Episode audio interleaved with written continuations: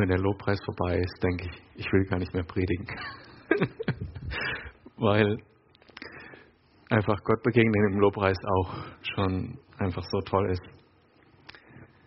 Ähm, ich möchte euch eine Geschichte erzählen von einem Freund von mir, der lebt beim Herrn Jesus im Himmel inzwischen. Und sein Name ist Bob Höxter. Und äh, den habe ich vor ähm, 18 Jahren kennengelernt. Und die Geschichte, wo ich ihn kennengelernt habe, ähm, möchte ich euch erzählen.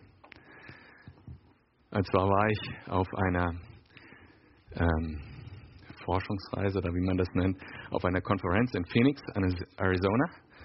Und ähm, ich hatte ein halbes Jahr vorher per Fernstudium angefangen, Vorlesungen an der Calvary Chapel Bible College in, ähm, in Marietta, Kalifornien zu hören. Und äh, da bin ich so, hatte ich so einen Impuls und habe so den Eindruck gehabt, Gott möchte, dass ich da auch mal hinfahre und ähm, mir das anschaue. Und naja, ich war in Phoenix und hatte vom ADAC Karten für Arizona, nicht für Kalifornien. Egal, also Highway 10 und rüber. Und ähm, sechs Stunden Fahrt durch die Wüste erstmal, ne? auch ganz interessant.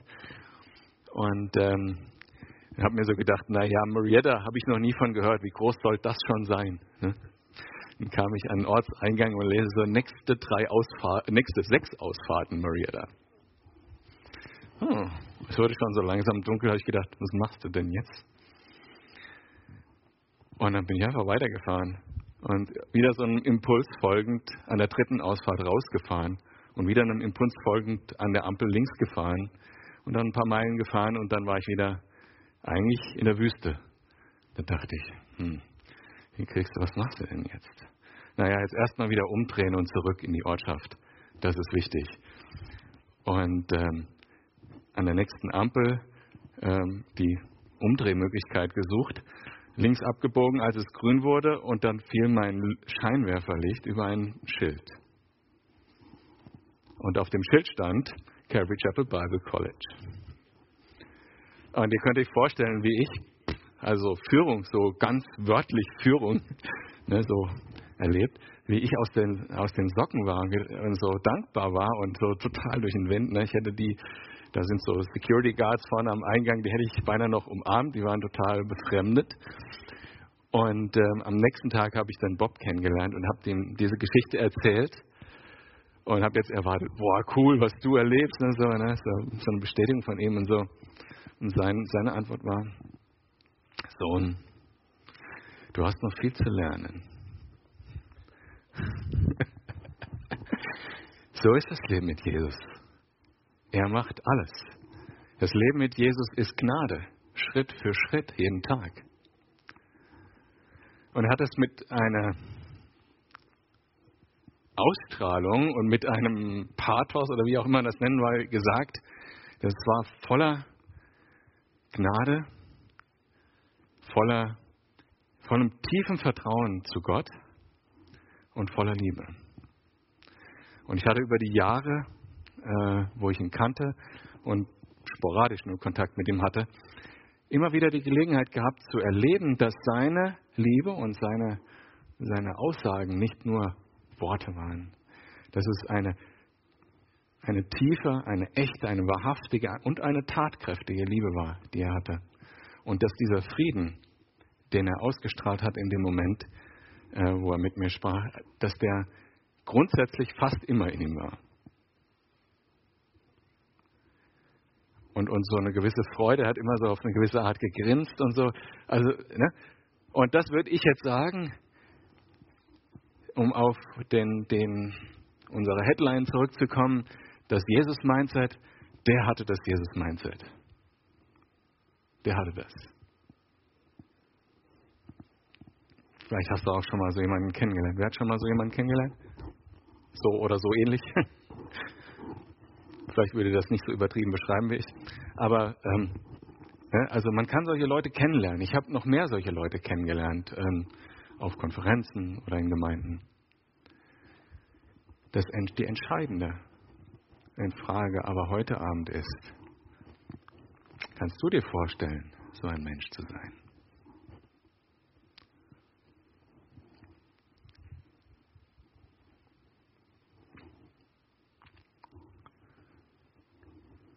Und wenn wir in den Philipperbrief gehen, uns das Jesus-Mindset angucken, werden wir herausfinden, dass es nicht nur möglich ist,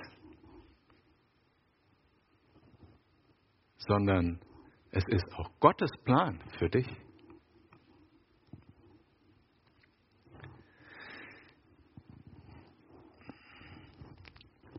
Das Jesus-Mindset. Ist ein Titel, der natürlich so als Wort auch gar nicht vorkommt in der Bibel. Ne? Ähm, nur um diese Spannung mal gleich aufzulösen, es gibt äh, eine Stelle, das wird der Höhepunkt unserer Betrachtung sein. Bis dahin werden wir so kleine Edelsteine aus dem Text rausholen und sie zu einem Mosaik zusammenstellen. Und der Höhepunkt ist äh, in vier Wochen, weil ein Abend ausfällt am 13., da ist Gemeindeabend, äh, wenn wir äh, zu dem Vers in Kapitel 2, dem Vers 5 kommen. Nur damit ihr euch schon darauf freuen könnt. Heute ähm, starten wir mit ähm, eben Kapitel 1. Und während ihr eure Bibeln aufschlagt, wenn ihr sie dabei habt, was ich mir wünschen würde, dass ihr mitlesen könnt und das nicht nur glauben müsst, was ich sage, ähm, bete ich nochmal. Herr, dass du ähm, mit deinem Geist kommst und dein Werk machst heute Abend. Herr, dass du von Sünde überführst und Glauben wirkst und das Wollen wirkst. Und dass du uns nicht nur das Wollen wirkst, sondern auch das Wollen zu wollen. In Jesu Namen bete ich. Amen. Gut. Philippa 1, Kapitel 1. Paulus und Timotheus, Diener Jesu Christi an die Gemeinde in Philippi, mit ihren Leitern und Diakonen. Euch allen, die ihr durch Jesus Christus zu Gottes heiligem Volk gehört, wünschen wir Gnade und Frieden von Gott, unserem Vater, und von Jesus Christus, unserem Herrn. Übrigens, wenn ihr die Bibel äh, gerne hören wollt, ich habe das mal auf MP3 aufgenommen und dann könnt ihr das der, auf der Webseite streamen und euch nochmal anhören. Äh, das Kapitel 1 ist äh, schon online für neue Genfer Übersetzung auf der ccfreiburg.de und ähm, Schlachter 2000, was ich nachher verwenden werde. Das hier ist jetzt neue Genfer. Also eben Gnade und Frieden von Gott, unserem Vater und von Jesus Christus, unserem Herrn. Jedes Mal, wenn ich im Gebet an euch denke, danke ich meinem Gott für euch alle. Ja, ich bete ständig für euch und tue es mit großer Freude weil ihr euch, seit ihr an Christus glaubt, für das Evangelium eingesetzt habt, vom ersten Tag an bis heute. Ich bin überzeugt, dass der, der so etwas Gutes in euch angefangen hat, dieses Werk auch weiterführen und bis zu jenem großen Tag zum Abschluss bringen wird, an dem Jesus Christus wiederkommt. Geschwister, ich habe euch so ins Herz geschlossen, dass es mehr als selbstverständlich für mich ist, mit solcher Zuversicht an euch alle zu denken. Denn ob ich nun inhaftiert bin oder ob ich für das Evangelium eintrete und seine Wahrheit bekräftige, immer beteiligt ihr euch alle an dem Auftrag, den Gott mir gegeben hat und habt damit auch Anteil an der Gnade, die er mich erfahren lässt. Gott weiß, wie sehr ich mich nach euch sehne. Er ist mein Zeuge. Er weiß auch, dass hinter dieser Sehnsucht meine tiefe Liebe zu euch steht, eine Liebe, die Jesus Christus selber in mir gewirkt hat. Und das ist meine Bitte an Gott, dass er eure Liebe, verbunden mit der rechten Erkenntnis und dem nötigen Einfühlungsvermögen, immer größer werden lässt. Dann werdet ihr in allem ein sicheres Urteil haben und werdet ein reines, untadeliges Leben führen, bereit für den Tag, an dem Jesus Christus wiederkommt. Durch ihn, Jesus Christus, wird euer Tun von dem geprägt sein, was gut und richtig ist, zum Ruhm und zur Ehre Gottes. Ich hoffe, ihr könnt so lange zuhören. Amen. Das war Gottes Wort. Ich schalte jetzt mal um in die Schlachterübersetzung, weil die ein bisschen wörtlicher ist, wenn wir Vers für Vers durchgehen und ich versuche, das ein bisschen zu kontextualisieren. ähm, was mein Gerät mitmacht. Also fängt es an mit Paulus und Timotheus. Er will gerade nicht, muss ich es auswendig können. Also, Paulus und Timotheus, ähm, Diener Christi. Und äh, das ist ganz, ganz interessant und damit habe ich mich ewig beschäftigt, weil es hat mehrere, mehrere Aspekte. Das ist sozusagen einerseits mal wie bei uns im Briefkopf, ne? Absender, äh, Empfänger. Andererseits sagt es aber auch schon was aus über den Inhalt und die Leute, die es schreiben. Zum einen äh, ist interessant, was dort nicht steht. In fast allen anderen Briefen, die Paulus schreibt, äh, schreibt er Paulus Apostel Christi. Also große Fanfare. Weil ähm, er in anderen Gemeinden auch Gegenwind hatte und praktisch sein Apostelamt bestätigen musste oder verteidigen musste. Hier nicht. Das waren seine Freunde, das waren Mitarbeiter. Das heißt, ein Aspekt, den wir hier sehen, ist, dieser Brief ist nicht nur jetzt von der Begrüßung, sondern auch literarisch. Ne, die hatten also festgelegte literarische Formen für verschiedene Arten Briefe, Arten Briefe in, äh, in, in, an der Antike im Griechischen. Es ist ein Brief an Freunde. Und Diener Christi, da halten wir uns jetzt ein bisschen an dem Wort Diener auf. Weil die Übersetzung ähm, Knecht oder Diener ist nicht ganz richtig, weil ein Diener ist etwas, ist ein Job. Und die wörtliche Übersetzung, genau genommen von diesem griechischen Wort, ist Sklave. Und damit wir nicht gleich in die falsche Richtung abdriften gedanklich, hier geht es nicht um Sklaven, wie wir es im 19. und 20. Jahrhundert erlebt haben. In der Antike war das was relativ zivilisiertes, der, äh, der Sklavenhandel, auch wenn es natürlich gegen Menschenrechte verstößt. Aber es war nicht äh, dieser, diese, diese Dimension von Missbrauch, wie es das äh, dann später gegeben hat mit afrikanischen Sklaven und so weiter. Okay, jedenfalls war das etwas zivilisierter, der Umgang, und das war rechtlich geregelt und, und so weiter. Und der Begriff, der hier steht, Dulos oder Duloi für zwei, äh, war bedeutet der rechtliche Stand eines, eines Sklaven. Also nicht, was er macht und, und wozu er alles so verdammt ist, sondern der rechtliche Stand, dass er nicht alles frei entscheiden kann. Und so sehen sich Paulus und Timotheus. Wir entscheiden nicht selber. Wir haben einen Herrn, also unseren Sklavenherrn, der entscheidet für uns, was wir tun. Und dieser Herr hat uns, wie man Sklaven auch kauft, auf dem Markt gekauft. Und Jesus hat uns gekauft mit dem Preis, den er am Kreuz bezahlt hat, sein eigenes Blut. Aber noch was Interessantes habe ich herausgefunden. Das habt ihr vielleicht schon gehört, aber das, was ich jetzt sage, vielleicht noch nicht. Ähm, in dem 19. Jahrhundert wurde, wurden verschiedene, angefangen, verschiedene Städte aus der Antike auszugraben, unter anderem eine Stadt in, äh, auf der Insel Kreta. Und dort hat man äh, Steintafeln gefunden, wo äh, das Gesetz dieser Stadt, dieser Polis eben aufgeschrieben war. Und äh, da stand etwas zu dem Rechtestand eines Duloi. Und da stand unter anderem drin, und das hat mich total fasziniert, dass der Herr die Strafe zu bezahlen hat, wenn, der, wenn dieser Sklave einen Fehler begeht oder ein Verbrechen. Das heißt, Jesus hat einmal bezahlt am Kreuz für uns, um uns zu erretten. Und er bezahlt Tag für Tag für uns weiter, dass wir aus Gnade leben können. Wenn wir was falsch machen, bezahlt er als Herr unsere Schuld wieder.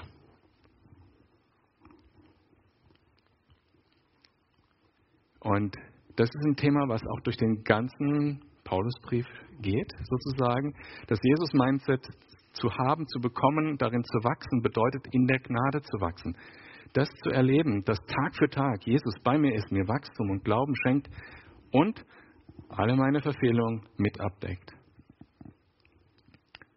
Und dann fehlt noch der dritte Aspekt, der sich da durchzieht, auch durch den heutigen Text. Ich bin gerettet einmal, ich werde getragen jeden Tag. Und drittens, das Werk, was hier unvollständig ist, wird Jesus vollenden. An dem Tag, an dem er wiederkommt. Auf das können wir uns fest verlassen. Denn wir leben jetzt ja in einer Welt, die nicht so ganz perfekt ist. Ne? Aber gehen wir mal weiter im, im Text und äh, vertiefen uns da rein, wenn der Vers kommt, der entsprechende. Ähm, dann geht der Text weiter und er wünscht ähm, erstmal die Adressaten, gibt er die Adressaten an, an die Gemeinde oder an die Heiligen heißt es da genau genommen. Das wird aber dann halt bei modernen Übersetzungen Gemeinde oder die Gläubigen an Christus übersetzt, was auch richtig ist. An die Heiligen in Christus samt den, ähm, den Bischöfen, wenn man es wörtlich übersetzen will, und den Diakonen. Und äh, das würde man heute so schreiben. Also ich, ich schreibe an alle äh, Christen in Freiburg samt der Gemeindeleitung und den Mitarbeitern. Und da sind so ziemlich alle mit dabei und das ist in anderen Briefen anders. Da schreibt er mal nur an den Pastor, mal nur an die Gemeinde und so weiter, weil es verschiedene Probleme gibt. Hier sehen wir, da gibt es eine Einheit und die haben eine Freundschaft mit Paulus und der kann viel voraussetzen. Er setzt voraus, dass sie schon in Christus sind. Die ganzen Anfangsdinge braucht er gar nicht mehr von vorne anzufangen, wie er in Hebräer schreibt. Lass uns doch nicht aufhalten mit den einfachen Dingen von der Erlösung und so weiter und den Taufen, sondern lass uns mal zur vollen Reife und wie ich jetzt sagen würde, zum Jesus-Mindset kommen. Und jetzt brauche ich wirklich eine Bibel, weil das will ich nicht auswendig falsch machen. Jedes Mal, wenn ich im Gebet an euch denke, danke ich meinem Gott für euch alle ja, ich bete ständig für euch und tue es mit großer Freude. Um das richtig zu verstehen, muss man äh, Paulus Situation betrachten. Äh, Paulus ähm, am Ende von Apostelgeschichte Kapitel 28 reist er zurück nach Jerusalem und berichtet äh, dort den Ältesten und der Gemeinde, was Gott alles Tolles getan hat, zum Beispiel in Mazedonien bei den Philippern, wie viele Leute zum Glauben gekommen sind und was die, was die erlebt haben und, und was es alles gegeben hat. Und dann erzählt er das da und dann gibt es natürlich wieder so einen Aufruhr und die Römer sagen, also bevor es jetzt einen Aufruhr gibt und irgendjemand sagt, jemand anders sei Herr und Retter außer nur der Cäsar, äh, dann müssen wir ihn gefangen nehmen. Und Paulus, von Gott geführt, beruft sich dann auf sein Recht als römischer Bürger vor dem Cäsar, vor Nero in dem Fall äh, zu dieser Zeit gebracht zu werden und von ihm angehört zu werden und von ihm ein Urteil zu empfangen. Also die ganze Odyssee da über das Mittelmeer mit äh, ähm, Schiffbruch und Schlangenbiss und was ihr da so alles vielleicht äh, kennt an Geschichte. Und jetzt ist er in Rom und da heißt es am Ende von Apostelgeschichte und er wohnte dort in Rom in seinem eigenen Haus für zwei Jahre und hatte die Freiheit, das Evangelium zu verkündigen und Gäste zu empfangen. Und das hat er reichlich genützt. Und da sind wir jetzt gerade. Nur, was da jetzt nicht steht, ist, das steht im Philipperbrief etwas später, er war Tag und Nacht an einen römischen Soldaten gefesselt und durfte natürlich selber das Haus nicht verlassen. Ich hm, weiß nicht, ob ihr euch da so reinversetzen könnt. Paulus, ja, vorher Weltbürger und überall unterwegs, ne? Heutzutage wäre einer, der jeden zweiten Tag äh, den Atlantik überquert mit dem Flugzeug, äh, jetzt plötzlich in einem Haus für zwei Jahre. Okay, also wenn ich es gewesen wäre, ich würde so, ich wäre ein bisschen weinerlich vielleicht an der Stelle. Ne? Aber Paulus überhaupt nicht. Paulus sagt, die ganze Zeit denke ich nur darüber nach, wie dankbar ich für euch bin in Philippi. Und ich danke Gott und ich mit Freude bete ich für euch, dass ihr vorwärts kommt im Glauben. Mal so sinngemäß übersetzt. Nicht nur, dass er seine eigenen Umstände überwindet und sagt, ich schaue auf Gott und was Gott tun kann, sondern auch, er schaut auf andere und schaut darauf, wie kann ich die weiterbringen. Ganz anderes Mindset, oder? Nicht so, ich armer Kerl, fürs Evangelium auch noch, ne?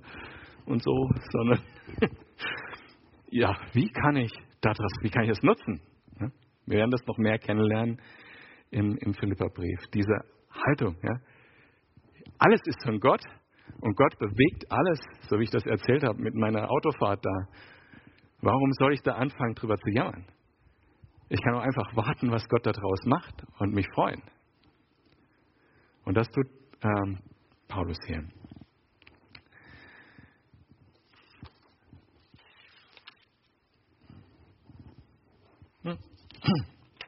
So. Irgendwie ist meine, meine Tablet-Bibel heute nicht gut drauf. Jetzt kommt dieser Vers. Ich bin überzeugt, den vielleicht jeder von euch kennt. Ich bin überzeugt, dass der, der so etwas Gutes in euch angefangen hat, dieses Werk auch weiterführen und bis zu jenem großen Tag zum Abschluss bringen wird, an dem Jesus Christus wiederkommt. Ganz ehrlich, habe ich diesen, diesen Vers neu gelesen, jetzt in der Vorbereitung. Ich habe ihn immer so ganz allgemein genommen.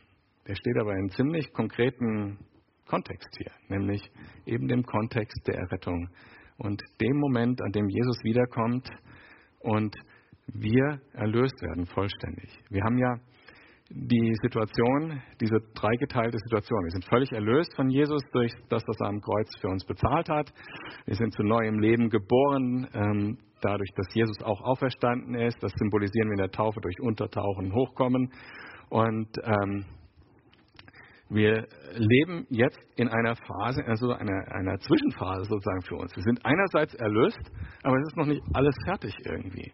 Unser Körper, unser Leib, unser Fleisch ist so wie es ist, noch Teil dieser gefallenen Welt. Und das ist ein Zwiespalt, in dem wir Tag für Tag leben müssen. Und das eben kann entweder zur Frustration führen oder zur Abhängigkeit von Gott. Und das ist genauso wie bei den Sklaven. Vielleicht hast du dich daran gestört, weil du einen Bibelvers im, im Kopf gehabt hast. Da gibt es doch so einen Vers für die Freiheit, hat gesagt, befreit, nicht zum Sklaventum, oder? Oder? Was wir dabei vergessen ist, es gibt immer einen Herrn, der über uns herrscht, sagt die Bibel, Paulus selber. Römerbrief äh, Kapitel 6, Vers 17 steht, ihr wart Sklaven der Sünde. Es gibt nur die Möglichkeit, entweder Sklave der Sünde oder Sklave von Jesus und damit frei, weil Jesus ein guter Herr ist, der uns Freunde nennt. Aber er hat das Sagen. Ich meine, sonst wäre er ja auch nicht Herr. In diesem Zwiespalt sind wir. Und dieser Zwiespalt hat, sage ich mal so ganz technisch, ich bin ja Techniker, die Funktion, uns in die Abhängigkeit zu Gott zu führen.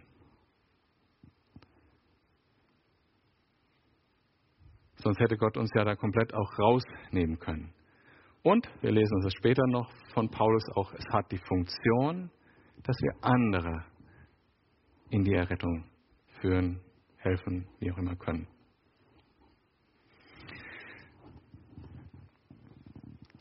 Dieser Vers jedenfalls ähm, hat mir schon viel Trost und, und Zuversicht gegeben und ich glaube, dass er zusammen mit dem, was wir jetzt schon gelesen haben.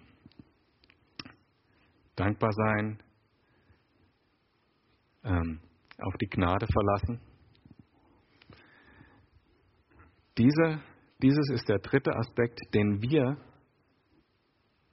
dazu tun können, um zum Jesus-Mindset zu kommen, nämlich im Glauben an diese Wahrheit zu leben, dass Jesus wiederkommen wird um alles heil zu machen. Festes Vertrauen auf das, was Gott vorhergesagt hat, dass das kommen wird. Ich habe schon ganz viele Sachen in meinem Leben gemacht, zum Beispiel mit meinen Kindern eine Modelleisenbahn gebaut. Die ist nie fertig geworden. Never. Ja, da gab es immer noch Baustellen sozusagen, als sie abgerissen wurde. Ich habe an der Arbeit schon so viele Projekte angefangen, die sind irgendwann eingestampft worden, nie fertig geworden. Ich habe so viele Träume gehabt, die ich angefangen habe und nie fertig gemacht habe. So sind wir halt. Ne? Gott ist ganz anders. Glaubst du, dass Gott was anfängt und nicht fertig macht? Kann ich mir nicht vorstellen. Kann ich mir nicht vorstellen. Dass Gott was anfängt in dir, dich berührt durch seinen Geist und es nicht fertig macht? Klar, Gott ist Gentleman, der Heilige Geist ist Gentleman, sagte Chuck Smith immer. Der Heilige Geist ist ein Gentleman. Er wird dich nirgends hin zwingen. Aber wenn Gott dich berührt hat und in dir ein Werk angefangen hat, wird er es auch fertig bringen. Bis zu dem Tag, der hoffentlich bald ist, wenn Jesus wiederkommt.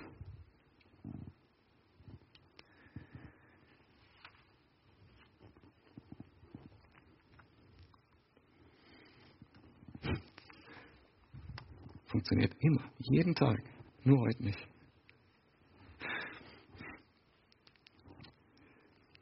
Dann lesen wir die Fürbitte, die Paulus tatsächlich tut, ab Vers 7. Geschwister, ich habe euch so ins Herz geschlossen, dass es mehr als selbstverständlich für mich ist, in solcher Zuversicht äh, an euch zu denken. Denn ob ich nun inhaftiert bin oder für das Evangelium eintrete und seine Wahrheit bekräftige, immer beteiligt ihr euch an dem Auftrag, den Gott mir gegeben hat, und ihr habt damit Anteil an der Gnade Gottes.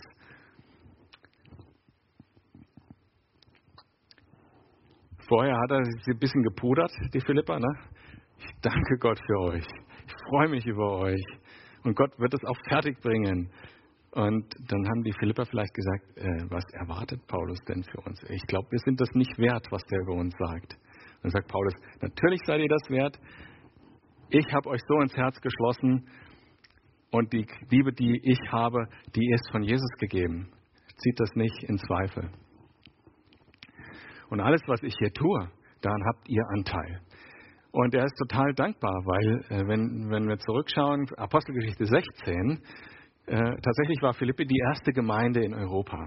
Und äh, wenn man da so guckt, Paulus hatte was ganz anderes vor, der wollte nach Asien, dann heißt es da, dass er gehindert wurde und dass der ähm, dass ein mazedonischer Mann ihm erschienen ist im Traum und ihn gerufen hat, komm zu uns. Also das hieß damals Mazedonien. Mazedonien liegt heute woanders, antikes Mazedonien. Äh, und äh, da liegt eben Philippi und dann ist er dorthin und dort waren so wenige Juden in dieser Stadt, dass es noch nicht mal eine Synagoge gab und dann ging er an einen Fluss, wo er gehört hatte, dass da sich Frauen treffen zum Beten und dann wird Lydia Christin, lässt sich taufen mit ihrem ganzen Haus. Paulus wohnt da, predigt auf den Straßen, treibt einen bösen Geist aus, kommt dafür ins Gefängnis. Kurzfassung. Und ähm, dann eben diese Wahnsinnsgeschichte. Ne? Also das ist wie das Evangelium Europa betreten hat. Lobpreis um Mitternacht, Erdbeben, Fesseln gehen auf. Der ähm, Kerkermeister will sich umbringen, weil er sonst halt eben die komplette Strafe des, des Häftlings hätte bekommen sollen. Und Paulus sagt und Silas, ähm, kein, kein Grund, äh, sie aufzuregen, wir sind noch hier. Und dann wird der Kerkermeister Christ und Paulus muss flüchten, glaube ich, als nächstes. Nein, ähm, er lässt sich aus der, aus der Stadt rausbegleiten, weil er damals auch auf sein römisches Bürgerrecht äh, beharrt hat. Und ähm, diese Geschichte, ne, diese, diese kleinen Anfänge, aber begeisternden Anfänge, die Paulus da erlebt hat, an die erinnert er sich sicher auch, wenn er daran denkt, ihr habt Anteil an meinem Werk und dass sie weitergemacht haben im Glauben, dass die Gemeinde gewachsen ist, dass sie so groß geworden ist, dass sie jetzt Leiter braucht und Mitarbeiter, die offiziell die Arbeit machen. Da, dafür ist er dankbar und daran sagt er, ihr habt Anteil an meinem Werk des Evangeliums und außerdem habt ihr mir Mitarbeiter geschickt, Epaphroditus, von dem wir später hören werden in, in äh, anderen Abenden und ähm, Geld haben sie ihm auch geschickt und zwar über die ganzen Jahre. Das, die, die, die Gemeindegründung ist jetzt zu dem Zeitpunkt, als Paulus diesen Brief schreibt, ungefähr 62 nach Christus, schon zehn Jahre her. Und über die ganzen zehn Jahre hat die Gemeinde ihn unterstützt und hat Anteil an der Frucht, die Paulus bringt, auch in Rom und auch vorher überall, wo er war. Dafür ist er dankbar und sagt, warum soll ich nicht sagen, dass ich für euch dankbar bin? Äh, wenn ich empfinde, dass wir so toll zusammenarbeiten, dass wir ein echtes Team sind in Jesus, dass wir diese Einheit haben und gemeinsam für das Evangelium vorne gehen. Natürlich ist das so, dass ich dankbar bin und dass ich mich freue über euch und dass ich diese Freundschaft empfinde.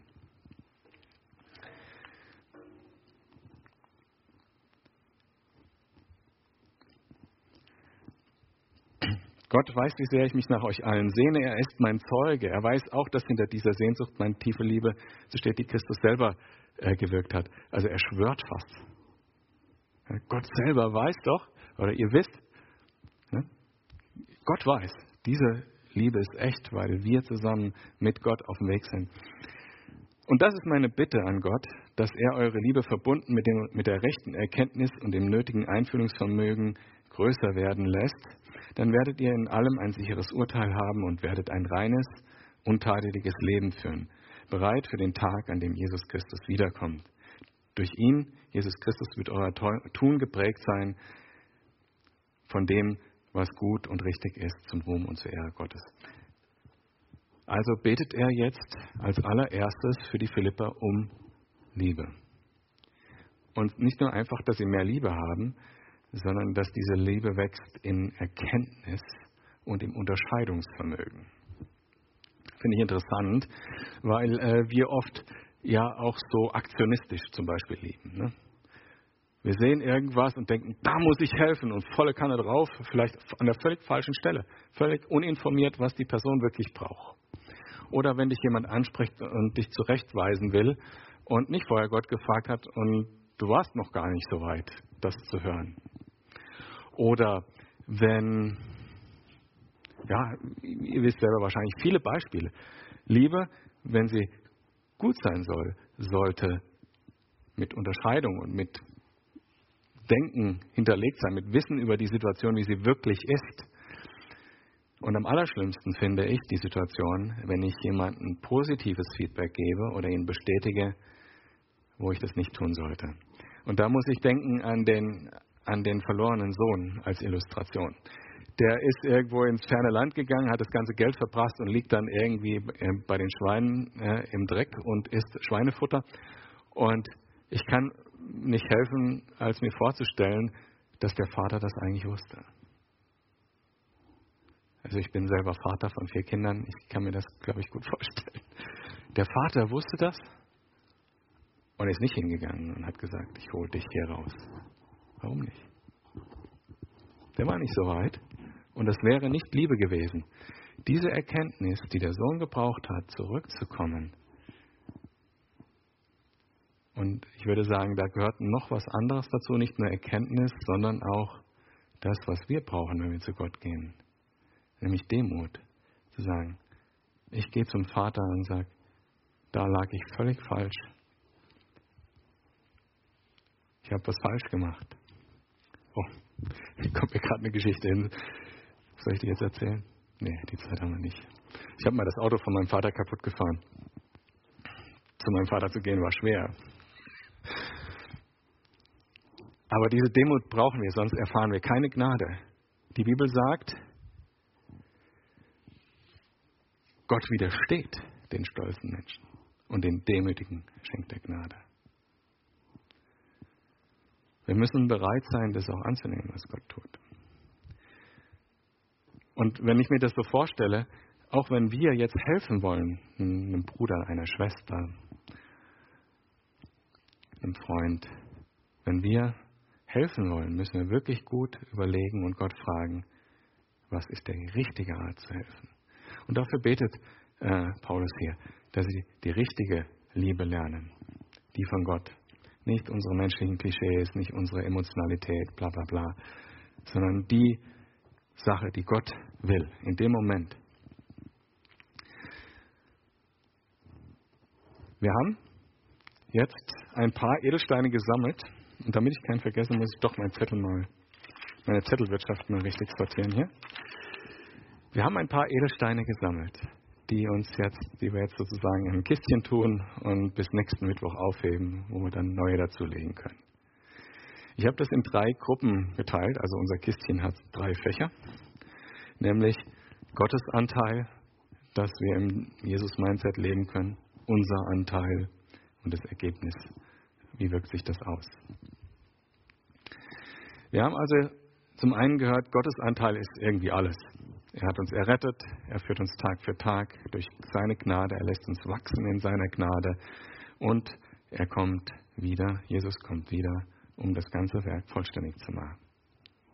Und das ist verlässlich, es ist halt Gott. Der macht das nicht halbfertig, der macht es ganz fertig. Er macht auch das, was er heute macht in dir, nicht halbfertig, sondern er macht es ganz fertig. Unser Anteil da habe ich mir drei Punkte aufgeschrieben. Kann man jetzt drüber streiten. Ist Danken ein Werk oder ein Resultat des Jesus-Mindsets. Okay? Kann beides sein.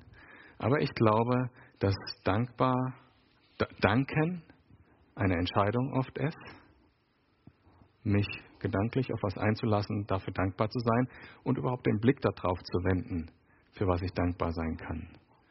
Natürlich kann ich jammern, wenn meine Heizung ausfällt, zum Beispiel. Ich könnte aber auch danken, dass ich überhaupt eine habe und ein Haus und eine, eine glückliche Familie und so weiter. Also Dankbarkeit ist oft eine Entscheidung, ist etwas, was wir dazu tun können. Und das Danken sowieso, weil das ist ja eine Tat. Das Herz der Dankbarkeit, das entsteht aus dem Mindset. Und das ist das große Geheimnis hinter dem Mindset-Ding. Im Philipper glaube ich mehrfach zu lesen, dass wir den Weg, oder dass wir Folgendes sehen. Gott wird nicht mein Herz verändern. Wenn ich störrig bin, bin ich störrig. Gott zwingt mir das nicht auf. Aber ich, oder sagen wir so, nein, ich kann mein Herz nicht, Entschuldigung, jetzt habe ich genau verkehrt rum. Ich kann mein Herz nicht verändern. Ja? So. Ich kann mein Herz nicht verändern. Was ich empfinde, was ich fühle und so weiter, das Ganze, da, davon bin ich oft getrieben. So. Ich kann aber mein Denken, mein, mein Mindset, das kann ich verändern. Und wenn ich das tue, mich nämlich auf Gott ausrichte, dann wird Gott mein Herz verändern. So ist es richtig. Und deshalb denke ich auch bei Dankbarkeit ist das so. Wenn ich meinen Blick darauf richte, zu danken und zu sehen, was Gott für mich getan hat, dann wird Gott mir auch ein Herz der Dankbarkeit schenken. So rum. Glauben ist der zweite Teil, den wir dazugeben können. Also dieses feste Vertrauen auf Gott, dass er das Werk fertig macht, dass seine Gnade jeden Tag für mich da ist. Und das sollte eigentlich leicht sein, weil wenn man das so oft erfährt, wie man es erfahren kann, wenn man sich darauf einlässt, ist es nicht schwer, daran zu glauben. Also finde ich jetzt. Und wenn ich, ähm, ist es ja auch so, dass dieses kleine bisschen Glauben für Gott reicht. Wenn man mit dem kleinen bisschen Glauben zu Gott kommt und sagt, ich glaube, hilf meinem Unglauben.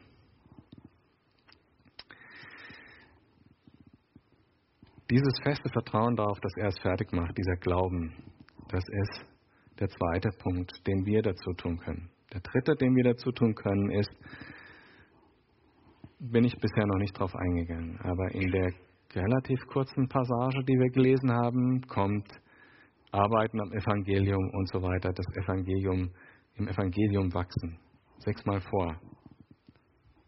Direkt oder indirekt.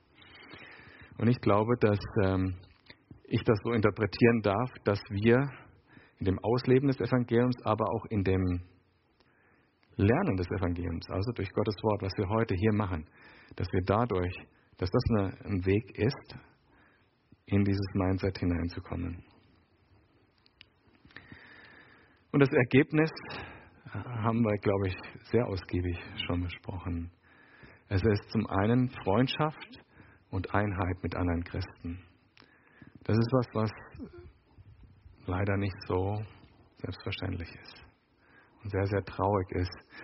Ging mir selber auch so. Wie viele Christen gibt es? Und ich war einer von denen, die enttäuscht waren von Leiterschaft, von Geschwistern aus der Gemeinde, schrittweise zurückgezogen. Ach nee, damit will ich mich jetzt nicht auseinandersetzen und so weiter. Traurig, traurig, weil das nimmt dir alles alleine stehen können wir nicht. Können wir in diesem Text ja lesen, wie Paulus das immer wieder betont. Zusammen haben wir im Evangelium gedient. Ich bin so dankbar, dass ich euch habe. Und ohne euch wäre das was anderes. Ne? Wir brauchen das. Wir brauchen die Geschwister. Und wie Paulus dann sagt, Gott selber weiß, welche herzliche Liebe ich für euch habe, die Jesus in mir bewirkt hat. So soll Gemeinde sein. Und das muss nicht die ganze Gemeinde sein. Man muss nicht Freundschaft mit allen haben, ne? ist klar. Wenn, man ein paar hat, kann man glücklich sein. Die Freunde sind, mit denen man sagen kann, das sind meine Freunde, mit denen ich in Einheit auch mit Jesus gehe.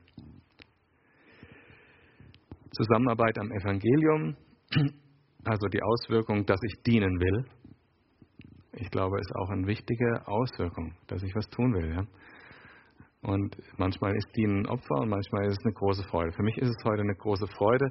Ähm, das Lobpreisteam weiß ich nicht, die mussten sich ganz schön, die haben jeden Tag heute in dieser Woche einen Termin. Es war ein bisschen ein Opfer vielleicht. Ne?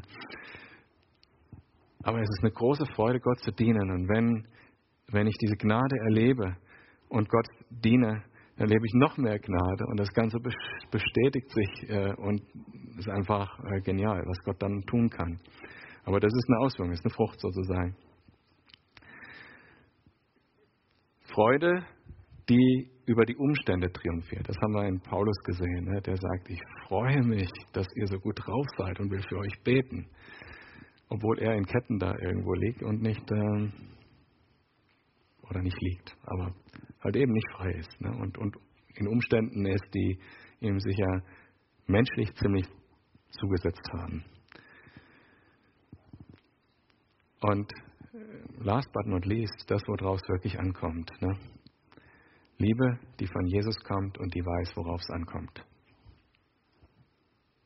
Das ist die größte Frucht. Und wenn wir die Früchte des Geistes, wie es hier heißt, die Früchte der Gerechtigkeit in dem Text, den wir gelesen haben, wenn wir die zum Beispiel in Galater 5 uns angucken, wunderbar. Fängt an mit, die Frucht des Geistes ist die Liebe.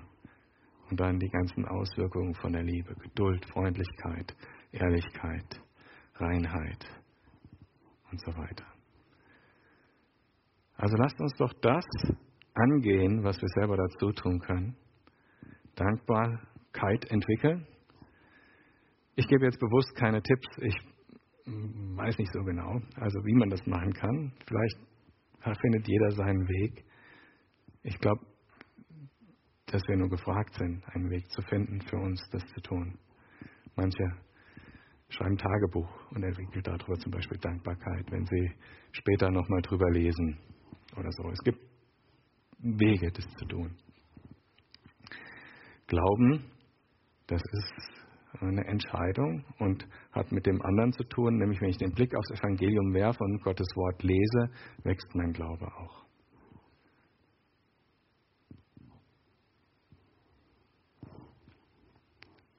Ich möchte nochmal beten zum Abschluss. Hm. Ich bitte euch alle, äh, die Augen zu schließen und vielleicht ein bisschen den Kopf zu beugen. Dass, äh, ich frage vielleicht gleich, ob ich für konkrete Sachen beten soll und äh, bitte die Leute dann die Hand zu heben, die das wollen. Und ich möchte, dass ihr da nicht neugierig seid, wer das so alles ist. Deshalb nicht aus Frömmigkeit, sondern einfach aus Respekt vielleicht vor Privatsphäre oder so. Vater im Himmel,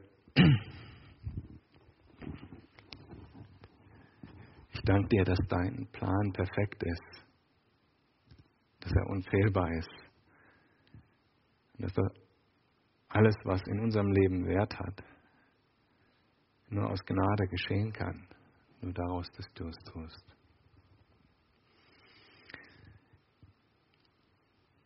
Wenn du jetzt äh, hier sitzt und das Gefühl hast, ich möchte jetzt was vor Gott bringen und möchte, dass äh, gebetet wird für mich, dann kannst du jetzt die Hand heben. Wenn du Jesus sagst, ich möchte das jetzt anfangen, ich möchte wirklich aus der Gnade komplett leben, dann kannst du jetzt die Hand heben und ich bete für dich. Hm. Herr, ich bitte dich, dass du großen Segen wirkst, dass du Glauben schenkst, dass du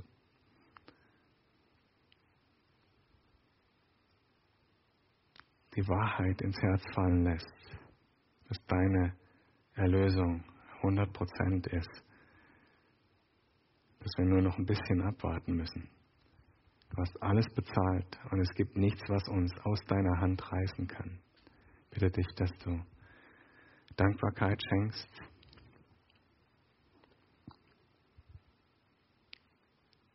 Und dass du uns da hineinbringst, wo wir deine Gnade täglich erfahren, dass daraus deine Liebe, deine Liebe in uns groß wird dass wir den übernatürlichen Frieden, der von dir kommt, dass wir den erleben, dass es Teil unseres Wesens wird. Und wir beten das ganz bewusst in deinem Namen, Herr Jesus, und erbitten, dass du, Vater, uns den Geist Jesus sendest, dass er das alles in uns bewirkt. Amen. Das Lobpreisteam wird noch ein Lied für uns spielen. Es ist auch die Gelegenheit für euch, nochmal so entweder lauthals mitzusingen oder äh, im Gebet still zu werden auf eurem Stuhl.